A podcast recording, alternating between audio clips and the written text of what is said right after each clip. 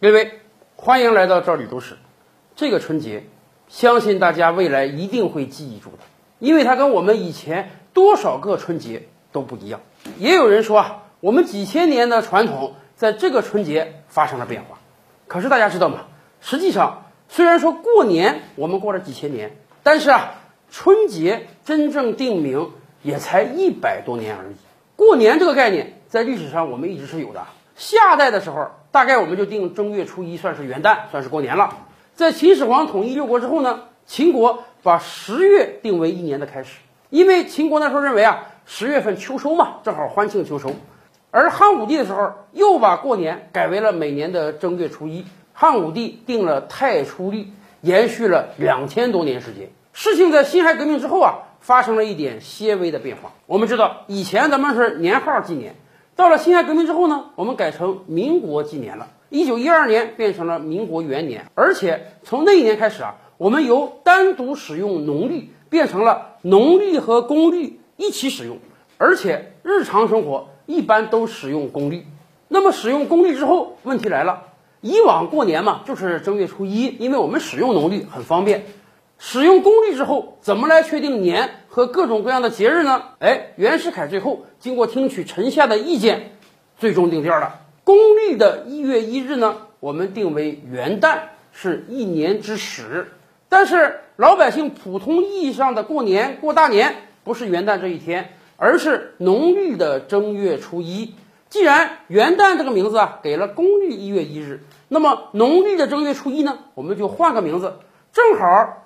农历的正月初一是春天的开始，所以就定名为春节。而且啊，北洋政府当年不是只定了一个春节，定了春夏秋冬4节。春节啊是正月初一，夏节呢是每年的5月初5端午，秋节是每年的8月15，而冬节是每年的冬至。春夏秋冬4大节，当时规定啊，每个节日全国休假1天，也就是说。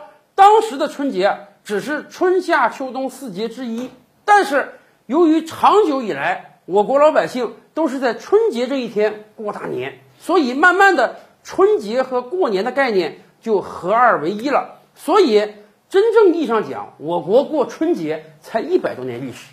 即便这100多年历史啊，中间也有很多波折。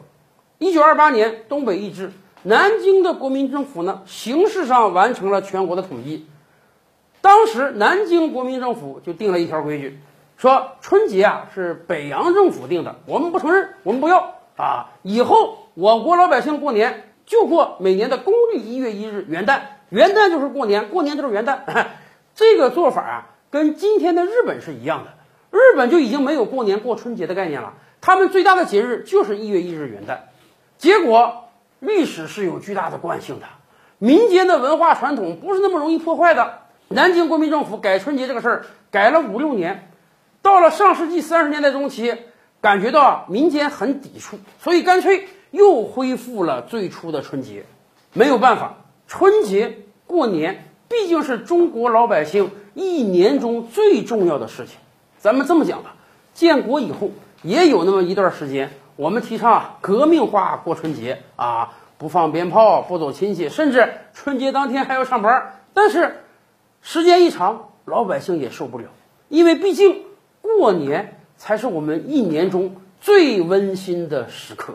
而且我们也坚信，今年过年的情况只会成为我们漫长历史中的一个特例，让我们期待明年的团圆。